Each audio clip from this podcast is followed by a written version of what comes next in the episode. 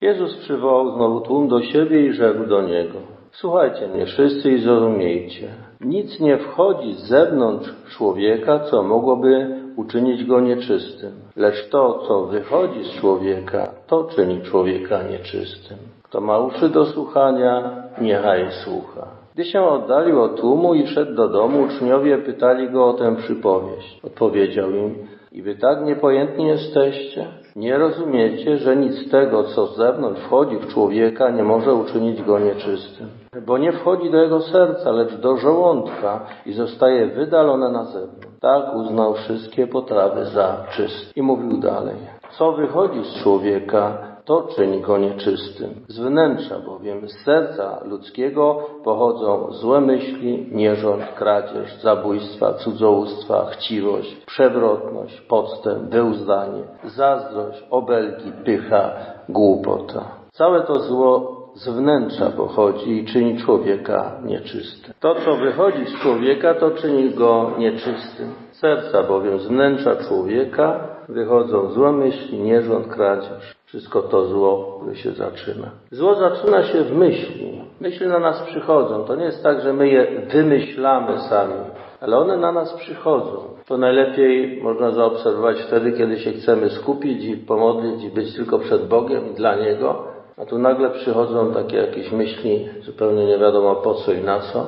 My ich nie chcemy, ale one przychodzą. Możemy sobie nie chcieć, ale one i tak przychodzą. Myśli do nas przychodzą i tutaj na poziomie tych myśli dokonuje się prawdziwa walka duchowa.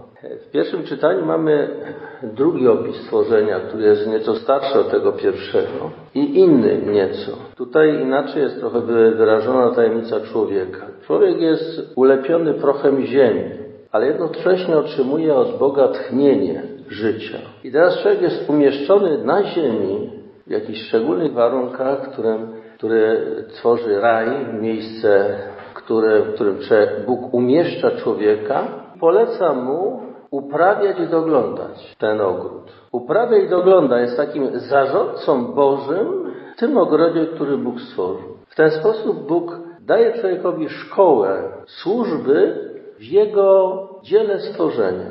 Raj jest takim miejscem, w którym człowiek się wychowuje do pełni dojrzałości i odpowiedzialności. To następuje stopniowo, a nie od razu w jednym skokiem. Ten wzrost związany jest z tym, że człowiek jest obdarzony wolnością. I ta wolność przede wszystkim wyraża to podobieństwo do Boga. Pewną godność, która wyrasta ponad wszelkie inne stworzenia, jak to ładnie oddawał ten poprzedni opis. I teraz w tym ogrodzie są różnego rodzaju drzewa. Bóg daje człowiekowi wszystkie owoce tych drzew do spożycia, poza jednym. Drzewo poznania dobra i zła.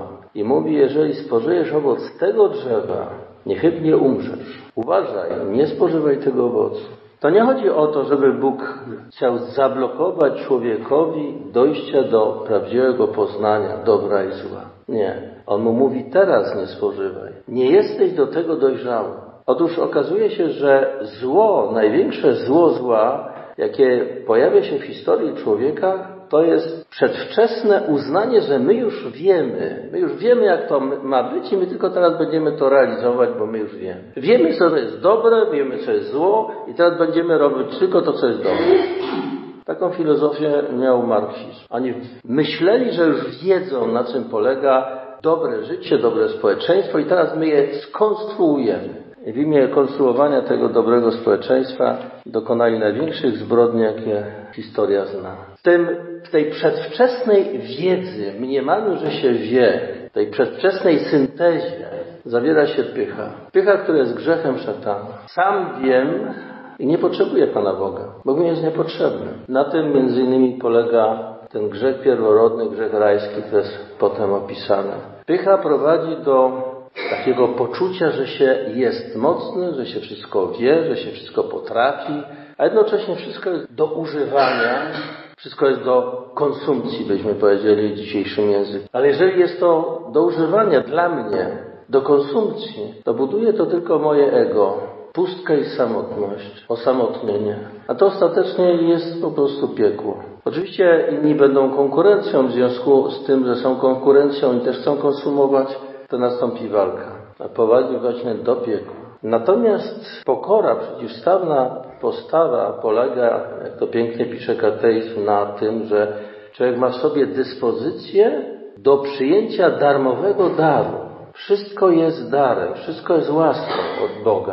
I w związku z tym, że otrzymujemy wszystko, to wszystko, co otrzymujemy, budzi się w naszym sercu wdzięczność. I dopiero kiedy człowiek dorasta do tej wdzięczności, która wyrasta z pokory, jest gotowy do poznania całej prawdy.